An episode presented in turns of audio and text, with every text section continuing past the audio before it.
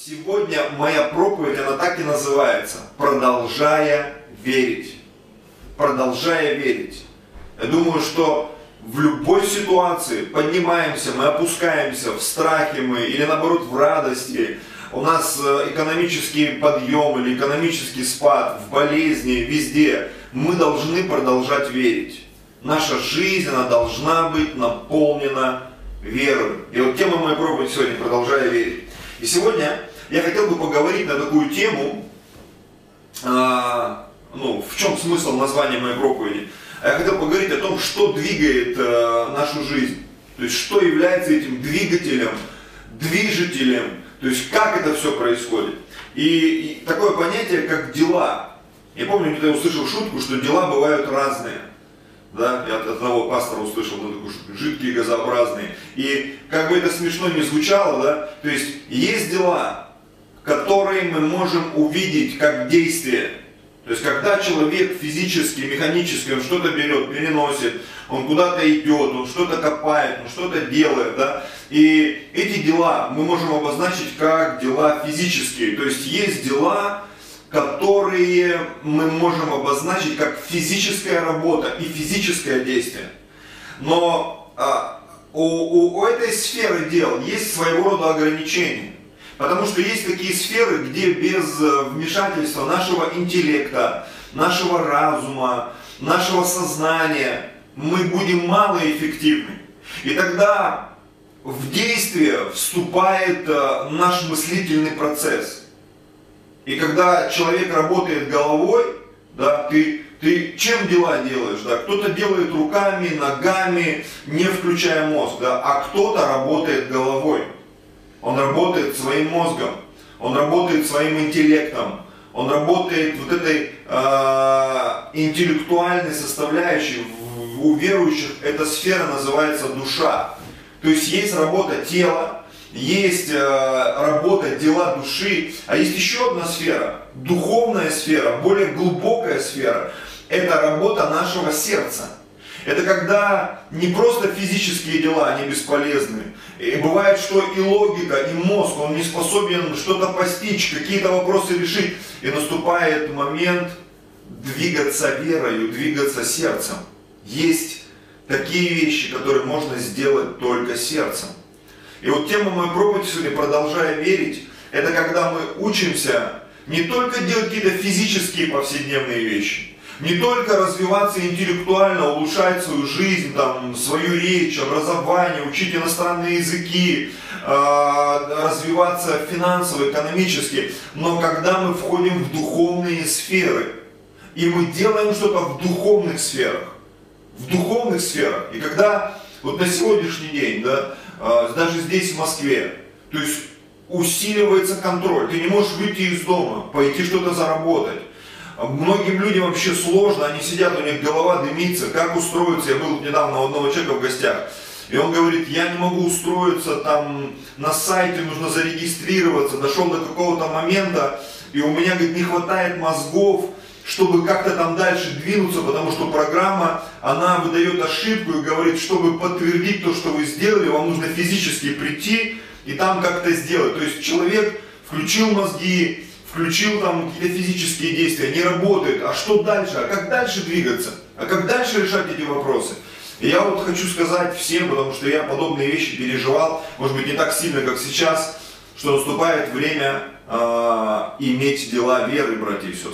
То есть включать свое сердце и сердцем двигать какие-то вопросы. Потому что, я еще раз повторюсь, да, физические действия, они бессильны, тем более, что сейчас мы где-то становимся ограниченными, пропуска там и так далее. А интеллектуальные порой, это нужно время, чтобы перестроиться, чтобы получить образование, чтобы найти какие-то источники вдохновения, там, заработка и так далее, и так далее, и так далее. Но когда внутри тебя есть посыл от Бога, дела сердца, ты, ты, ты можешь вот в этой сфере двинуться очень далеко. И эта сфера, это как источник, написано, у верующего из чрева потекут реки воды живой. Когда из твоего сердца вдруг начинает бить источник жизни, что-то происходит, и твой разум начинает вдохновляться. Твое тело начинает освежаться. К примеру, один из примеров, когда написано, человек, который молится на иных языках, тот назидает себя. То есть человек верою принимает крещение Духом Святым, он верою начинает говорить на иных языках, и в этот момент в его разуме появляются мысли. То есть дело сердца, дело веры, оно производит результат и передает эстафету нашему разуму. Разум начинает мыслить, запускать мыслительные процессы, и потом приходит время действовать, пойти на работу, подать заявку, сделать какое-то дело, начать какой-то бизнес. И ты понимаешь, что вот эти три сферы, они взаимосвязаны, но мы возвращаемся к истокам, что духовный мир, он рулит. И еще раз повторюсь название проповеди, продолжай верить. Это то, что мы никогда не должны оставлять делать. Аминь. А, в Римлянам в 10 главе, в 9 и 10 стих, там написаны очень интересные вещи. Здесь написано так, если устами твоими будешь исповедовать Иисуса Господа, и сердцем твоим веровать, что Бог воскресил его из мертвых, то спасешься. Потому что сердцем веруют к праведности, а устами исповедуют к спасению. Сегодня, когда я готовился, я увидел в контексте названия моей проповеди, я увидел это различие. Есть дела уст и есть дела сердца.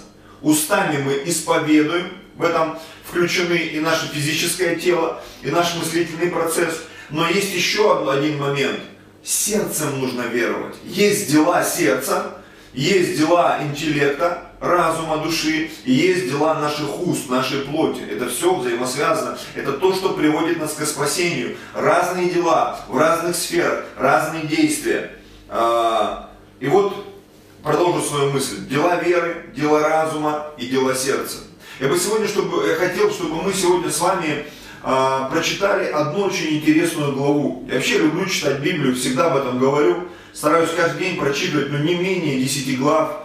Где-то в конце прошлого года у меня был такой, не знаю, челлендж, не челлендж. Я прочитал Библию за 66 дней. Я читал одну книгу в день. Вот. И на какие-то книги, там, по-моему, книга Псалтырь у меня ушло больше трех часов. Я читал эту книгу, но я прочитал ее за один день. Вот. Почему? Потому что я хотел э, увидеть какую-то глобальную картину, прочитывая одну книгу и пытаясь разумом это все охватить. А так в среднем я читаю где-то 10 глав в день. Каждый день стараюсь это делать. Для чего? Для того, чтобы в моем сердце находилась вера. Потому что вера это определенный движитель, определенный двигатель, определенный источник действий. И вот сегодня я хотел бы, чтобы мы с вами прочитали одну главу из послания к римлянам. Это четвертая глава, и мы будем читать с третьего стиха почти до самого конца. И, конечно же, будем отклоняться на комментарии, на какие-то ссылки, параллельные места из Библии, чтобы э, то, как я назвал проповедь, это понятие, оно стало близким. Я помню, когда мы учились на библейской школе, э, пастор, который учил, говорил к нам, пастор Алексей Ледяев, он э, говорил такие вещи, что проповедь человека это как доказательство теорем. То есть ты провозглашаешь какой-то закон, какой-то постулат, и во время своей проповеди ты пытаешься это обосновать на, а, а, на основании Слова Божьего, каких-то иллюстраций из своей жизни, на примере Иисуса, на примере каких-то общественных вещей. И вот сегодня я постараюсь вот в таком ключе разобрать и рассмотреть, о чем же говорит э, послание к римлянам, 4 глава. Давайте э, начнем с 4 стиха. С 3, простите. Ибо что говорит Писание? Поверил Авраам Богу, и это вменилось ему в праведность. То есть Авраам, он что-то сделал, не физически. Мы дальше будем читать с вами сейчас в следующем стихе, и уже, возможно, у кого-то начнется раздвоение в понятиях, но я специально для этого сделал такое большое вступление, чтобы показать нам, что мое откровение сегодня, оно говорит о том, что действия бывают разные. Действия физические, действия интеллектуальные и действия духовные. Дела. Дела плоти, дела разума и дела сердца. И вот смотрите, еще раз прочитаю. Авраам поверил Богу, и это вменилось ему в правильность. То есть Авраам что-то сделал. Вопрос, чем он это сделал? Как он это сделал? Он сделал это руками, он сделал это своим разумом, или он сделал это своим сердцем. Потому что есть вещи, которые легко сделать руками. Есть вещи, которые а, они требуют вмешательства интеллекта. А есть вещи, которые требуют, и сферы, которые требуют вмешательства нашего сердца. Без сердца ты не сможешь этого сделать. И вот Авраам, он смог включить механизм своего сердца, поверить Богу. И этот механизм, он в его жизнь от Бога принес праведность. Знаете, как вот сегодня вводятся пропуска для передвижения по Москве там, и так далее, и так далее. Э, нужно зарегистрироваться на сайте. И вот для меня такой пример интересный, что когда мы начинаем верить Богу в сердце, не просто там дела какие-то делаем, а верим в сердце. То есть помимо наших дел есть еще внутреннее свидетельство, на которое Бог реагирует. Это как зайти и зарегистрироваться на сайте Царства Божьего. И внутри тебя мандат, печать праведности, которую ставит Бог, и на тебя начинает реагировать духовный мир. Чуть позже я приведу один э, очень интересный пример по этому поводу, что происходит, как духовный мир реагирует на дела и поступки нашего сердца, не только наших уст, не только нашего разума. В пророках, э, в Ветхом Завете написано, Бог говорит через пророков, что народ сей приближается ко мне устами, устами чтит меня, но сердце его далеко. То есть дела, которые делают эти люди, они не приносят праведность в их жизнь. Они не приносят свободу в их жизнь. Почему? Сердце далеко. Сердце не прошло вот эту диагностику, это сканирование. Бог говорит, ребята, вы говорите, но ваши слова не соответствуют тому, что происходит внутри вашего сердца. Поэтому э, продолжая тему, да, продолжая верить, ну, развивать эту тему. Что значит верить? Это когда внутри твоего сердца происходит действие, на которое реагирует Бог. И вот Авраам поверил Богу, это вменилось ему в праведность. Воздаяние делающему вменяется не по милости, а по долгу.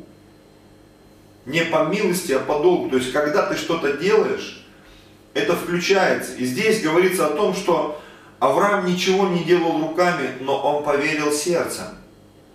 И Бог среагировал на это, потому что есть вещи, которые, как написано, через долг ты сделал, и тебе дали. А есть вещи, когда ты поверил.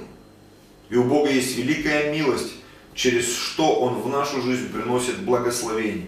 И вот смотрите, пятый стих. «А не делающему, но верующему в того, кто оправдывает нечестивого, вера, вера его вменяется в праведность». То есть, есть сферы, в которых мы должны делать что-то своими руками, ногами, своими устами говорить, э, включать мыслительный процесс, менять мышление – но есть сферы, в которых э, мы можем действовать только верою. Аминь. И вот э, несколько комментариев моих. Возможно, я не делаю это руками, но головой. А если не головой, то в сердце. И в любом случае это дела, дела веры. И вот такая мысль у меня в голове крутится. Вопрос, в каком измерении ты делаешь эти дела? Следующий стих, это шестой стих. Так и Давид называет блаженным или счастливым человека, которому Бог вменяет праведность независимо от дел. Я посмотрел современный перевод этого, этого стиха. Здесь написано так. Давид также сказал, что тот человек воистину блажен, счастлив, кого Бог считает праведным, независимо от его поступков – независимо от того, что происходит в мире физическом, в мире интеллектуальном, Бог смотрит в сердце. Забегая вперед, скажу, что в послании к евреям в 4 главе, в 12 стихе написано, что Слово Божье, оно проникает до разделения души и духа, составов и мозгов, и судит помышления и намерения сердечные. То есть Бог своим Словом, Он способен отделить все сферы нашей жизни, физическую сферу, интеллектуальную сферу, то есть э, сферу плоти, сферу души, сферу духа и посмотреть, а какая сфера активна, чем человек движим, на что он опирается, на силу своих мышц, на силу своего разума, на силу своих уст, на силу своих убеждений, или уже у него очень сильная и великая вера, при помощи которой он двигается. И когда эти механизмы не работают, он запускает механизм веры, и он побеждает и достигает результата. И вот еще раз прочитаю. Давид сказал, а, он называет блаженным э, человека, которому Бог меняет праведность независимо от дел.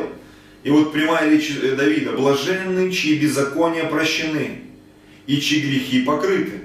Блажен человек, которому Господь не вменит греха.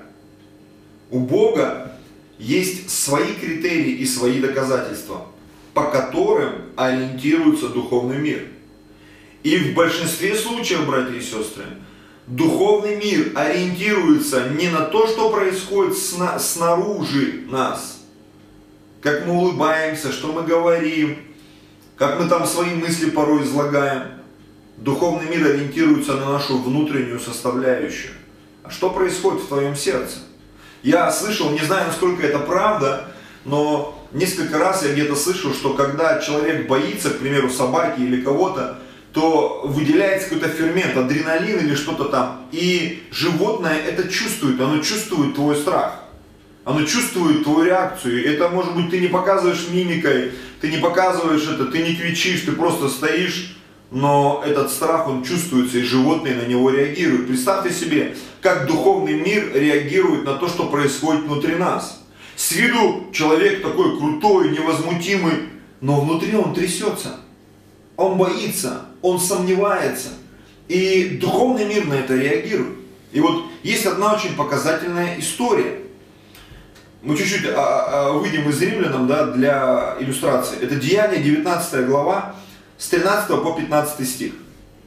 И там говорится о том, что апостол Павел ходил, проповедовал Евангелие и совершал знамения, чудеса Бог через него, э, невероятные. И люди, скажем так, обыватели, да, зеваки, там, не знаю, наблюдатели со стороны, многие начали подключаться к этому процессу, не до конца понимая, что дела могут быть не только физическими, но и духовными, не только интеллектуальными. И вот смотрите, 13 стих.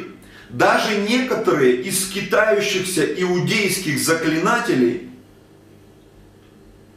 была такая прослойка в то время, скитающиеся иудейские заклинатели, стали употреблять над имеющими злых духов имя Господа Иисуса, говоря, заклинаем вас Иисусом, которого Павел проповедует. Заклинаем вас Иисусом, которого Павел проповедует. Таким людям иногда хочется сказать, спросить у них, а ты сам-то в это веришь? Ну не знаю, ну, Павел проповедует, Иисус там, может работает, на всякий случай будем делать. И самое интересное, посмотрите, это делали какие-то семь сынов иудейского первосвященника Скевы. Это удручает больше всего. Это не были какие-то язычники, непосвященные люди, там, какие-то маргиналы, там, необразованные. Это были сыновья первосвященника. Это были люди из дома священника, из священнического рода, которые по крови, по сути, они должны были знать духовный мир, потому что они были причастны к нему на протяжении там, тысячелетий до пришествия Иисуса.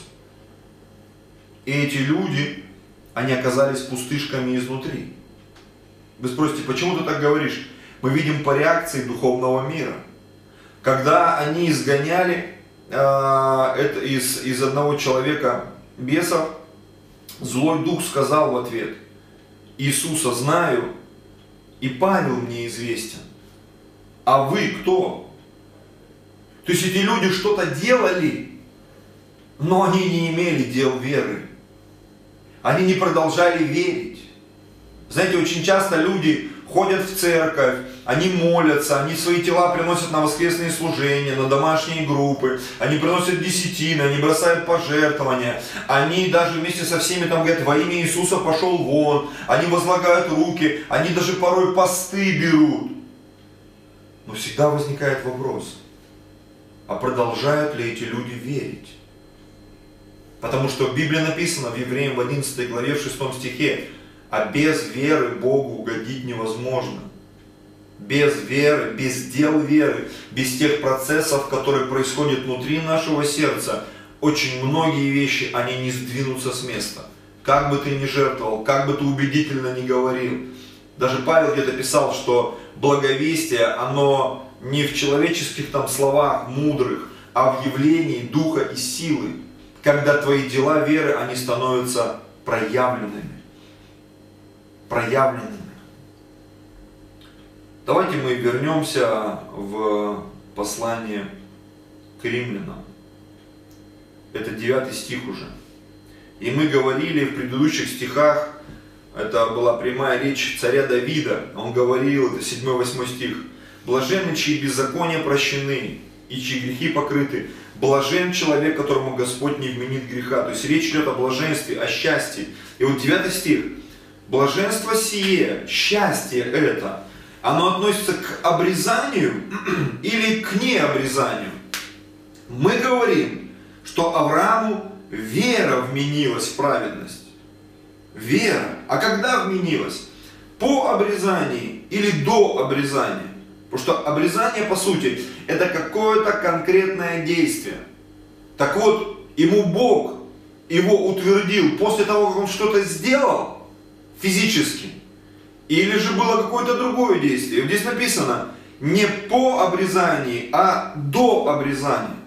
То есть Авраам был идентифицирован Богом до своего обрезания. Почему?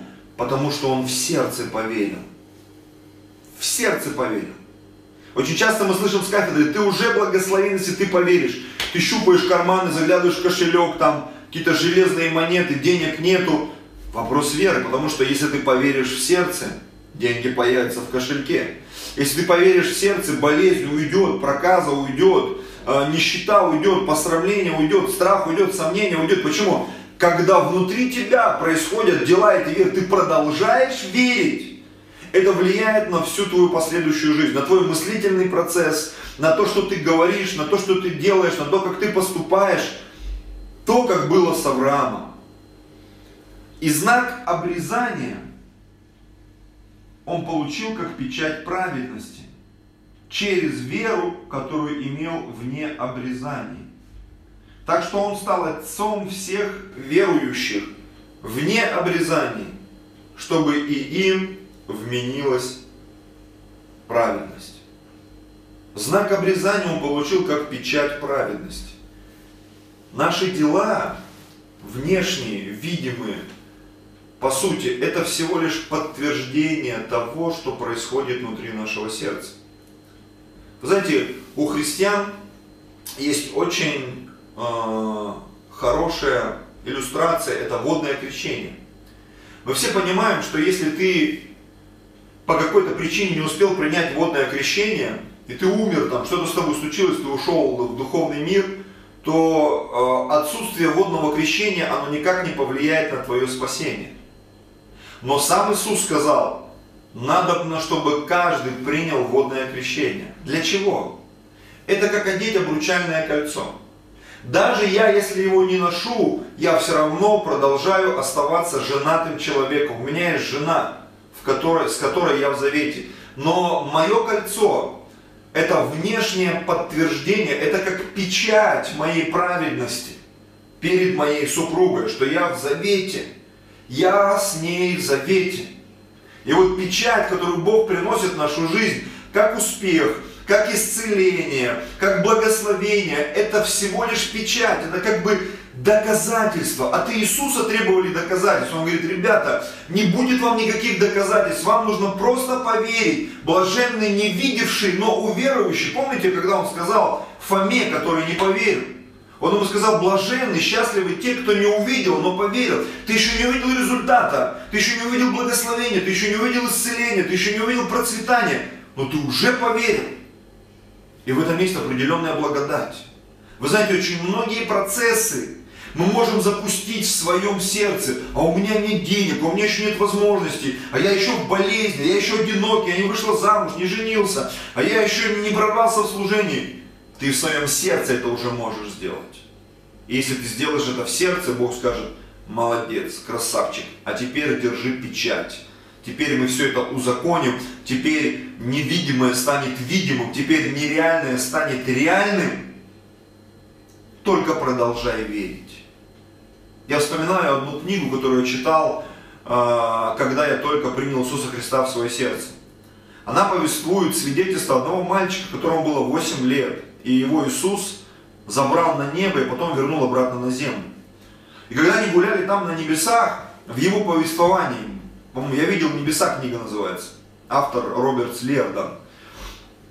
И вот он говорил, этот э, автор Роберт, что когда мы гуляли с Иисусом, мы веселились, там, плакал он, когда его увидел, то есть много всяких переживаний. И он повествует одно переживание, он говорит, что мы оказались в каком-то странном помещении на небесах. И когда говорит, я зашел туда, говорит, я не испытал страха, но испытал удивление. Там были э, части человеческих тел.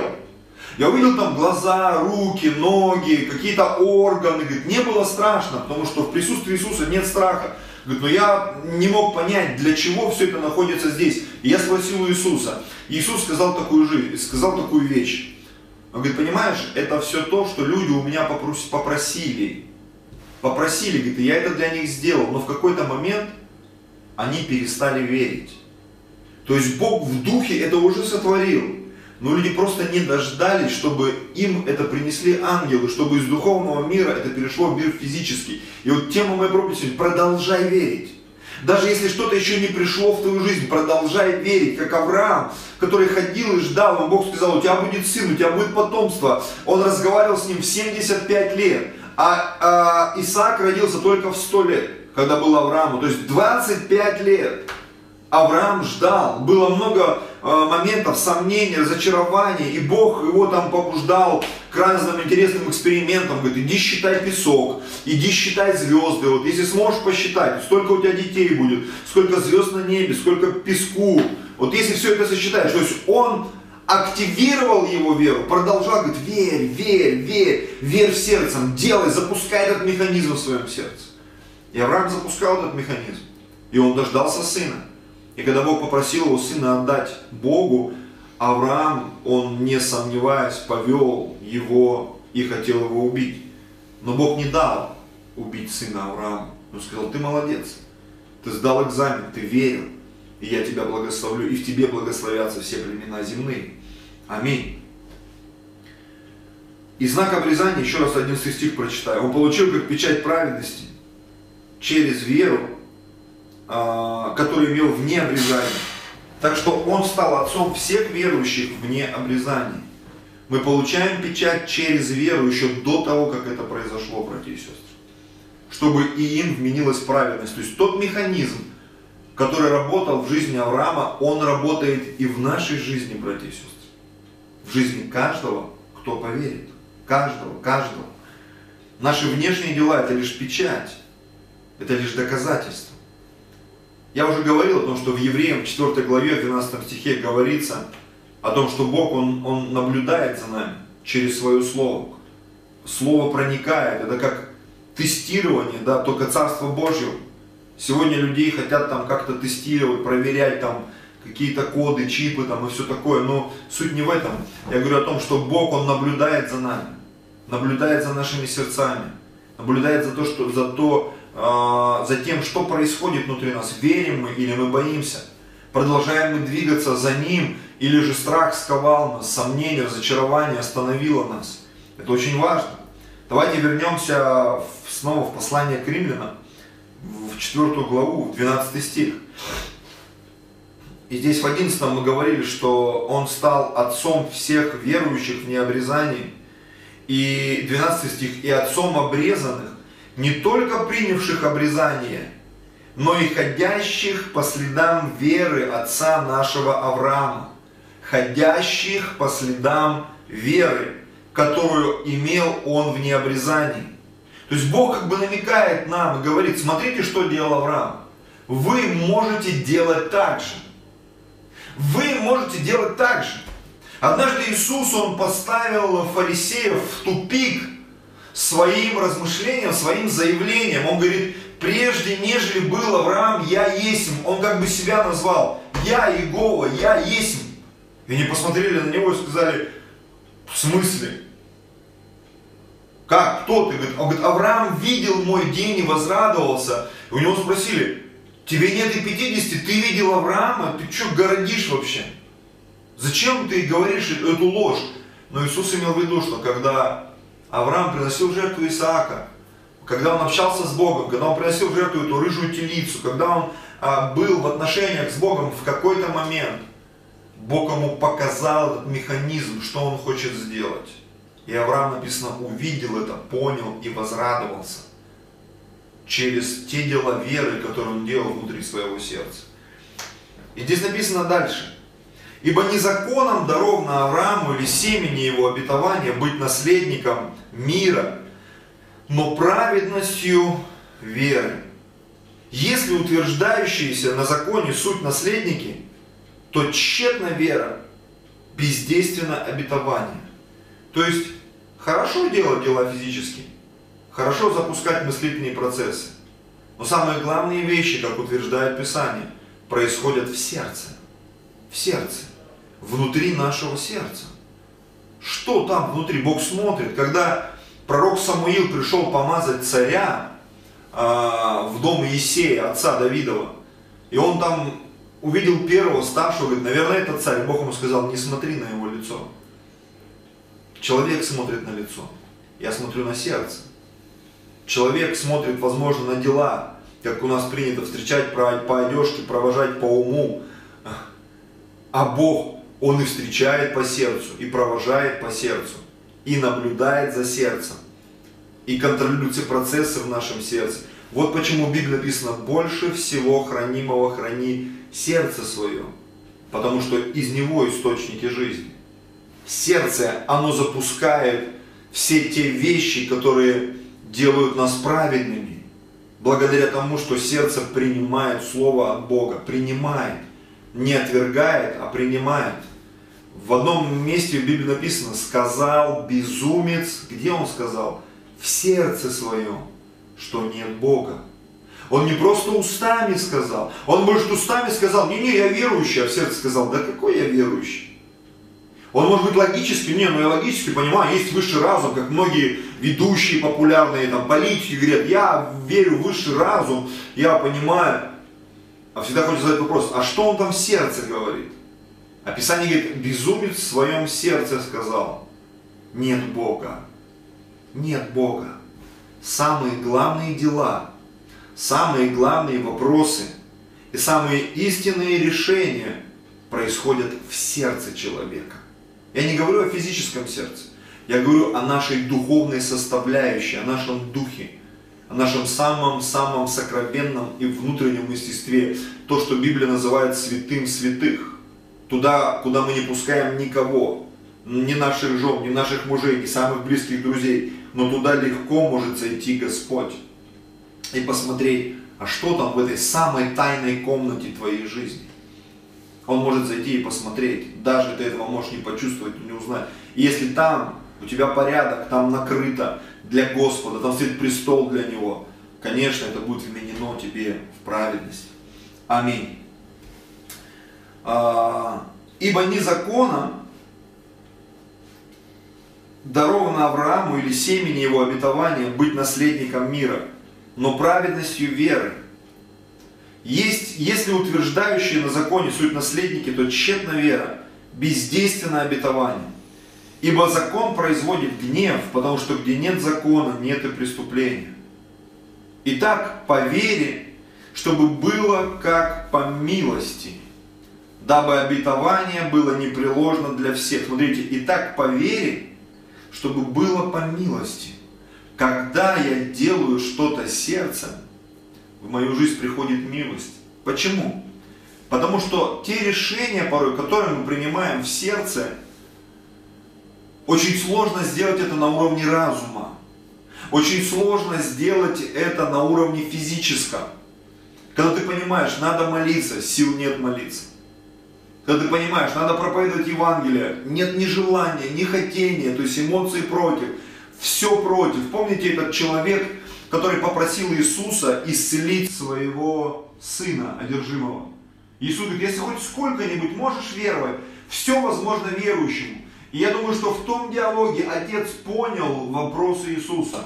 И он сказал, верую. Но потом он понял, что Бог смотрит ему прямо в сердце. Он почувствовал, возможно, вот этот скан. Его проверили. Он говорит, помоги моему неверию. Верую. У тебя все в порядке? Да, у меня все в порядке. Просканировали. Не в порядке у него. Он говорит, Господи, прости, помоги моему неверию. В моем сердце нет веры. Я не могу это запустить, потому что внутри беспорядок, неверие. Возможно, этот человек в сердце когда-то говорил, как тот безумец. Он не верил Богу, он, он сказал Богу нет.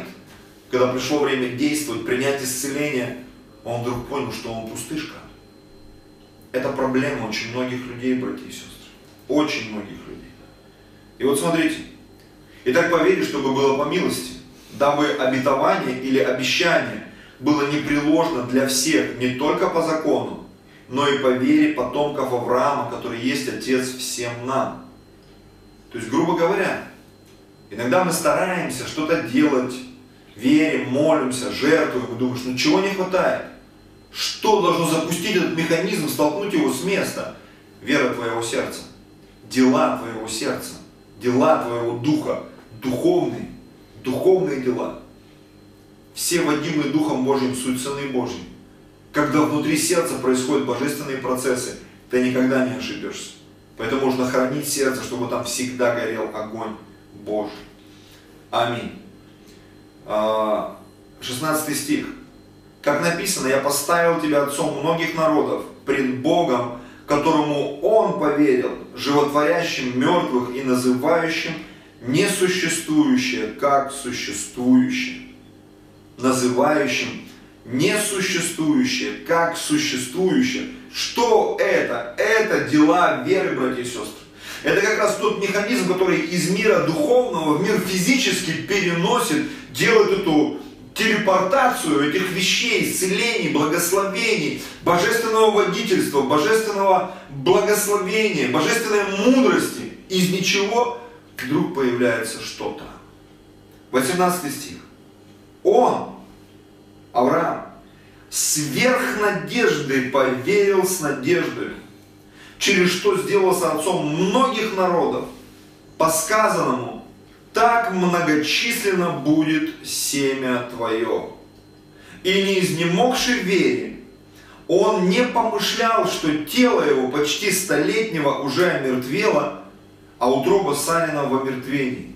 Смотрите, он не помышлял, то есть мозг, возможно, выдавал ему, ну ты же уже старый, ну ты что, потому что Сара говорила, помните, она рассмеялась, сказала, господин мой старый, у меня там обыкновенное женское закончилось, как все это будет, то есть Сара пыталась мозгами это все решить, написано, а Авраам, он не помышлял об этом. Почему? Он двигался сердцем. В этот момент он понял, мозгами ничего не сделаешь. Телом ничего не тело омертвело, мозги заведут страх, сомнения, разочарование, нужно делать э, чем-то другим, нужно делать сердцем, нужно делать духом. И вот смотрите, из, не изнемогший вере, он не помышлял, что тело его почти столетнего уже омертвело, и утроба Сарина в омертвении, не поколебался в обетовании Божьем неверием, не поколебался, но пребыл тверд в вере. Как это? Делами сердца. Воздав славу Богу. Слушай, о чем ты говоришь сейчас? Дела сердца это те процессы, которые происходят внутри нас. Если мы побеждаем на духовном уровне, приходит победа на уровень мыслительный. То есть приходит хотение, желание, действие. Пускай человека в сердце, Бог в твоем разуме разберется. Пускай Бога в разум, Бог поможет со, с твоим телом разобраться. И тебе легко будет вставать, делать, идти, молиться, проповедовать, сеять, верить, двигаться. Страх не будет контролировать тебя, сомнения не будут контролировать тебя, смущение не будет контролировать тебя. И вот смотрите, мы видим, не поколебался в обетовании Божьим неверием, но пребыл тверд в вере, воздав славу Богу, и будучи вполне уверен, что Он силен и исполнить обещанное. И вот смотрите, мы видим результат, 22 стих. Потому и вменилось ему в праведность. Ему вменилось это в праведность. То есть Бог говорит, молодец, запускаем этот механизм. Благословение Сара сможет принять, у тебя будет сила, и эта сила, она не включилась на одно мгновение, раз и Сара, простите, Сара забеременела. Потому что когда Сара умерла, мы читаем об Аврааме, что у него были еще жены, и там не один ребенок родился, а еще целая куча детей родилось, целая куча родилась детей, которых он потом отправил, дал им подарки. Я так понял, что у Авраама весь этот механизм работал до самой его старости. Представьте, в сто лет у него было все плохо, а потом до 175 все работало. Почему? На уровне сердца он запустил этот механизм. Просто услышьте это, поверьте в это. И вот смотрите, потому и вменилась ему праведность. А впрочем, не в отношении к нему одному написано, что вменилось ему, но и в отношении к нам. Вменится и нам, верующим в того, кто воскресил из мертвых Иисуса Христа, Господа нашего который предан за грехи наши и воскрес для оправдания нашего. Написано не только в отношении к Нему одному, что вменилось Ему, но и в отношении к нам. Вменится и нам, верующим. Поэтому продолжай верить, мой брат и сестра. Продолжай верить. Продолжай верить. Возможно, мозги отказываются выдавать какую-то информацию. Тело, возможно, оно подвержено там, болезням, страхам, разочарованиям, влиянию каких-то внешних факторов. У тебя есть сердце. И если ты хранишь это сердце, если ты оберегаешь это сердце, если ты держишь это сердце в форме, пребывая в слове, в молитве, в созерцании Господа, размышлении над Его э, откровениями, Его Словом, то есть разогревая, поддерживая этот огонь внутри своего духа, ты никогда не приткнешься. Ты никогда не будешь иметь поражения, но ты будешь успешен и благословен. Продолжай верить. Продолжай верить. Последнее место, которое хочу прочитать, это Евреям 11 глава, 1 стих. Здесь написано так. Вера же есть осуществление ожидаемого и уверенность в невидимом. Вера – это действие. Это действие, которое нужно производить. Циклично, там, не циклично, ежедневно, постоянно. Мне понравилось, как в одной книге, свидетельстве, был такой муж Божий, Смит Вигглсворт. Говорят, что в его служении было засвидетельствовано 14 воскресений из мертвых. Это был удивительный человек, который прожил удивительную жизнь.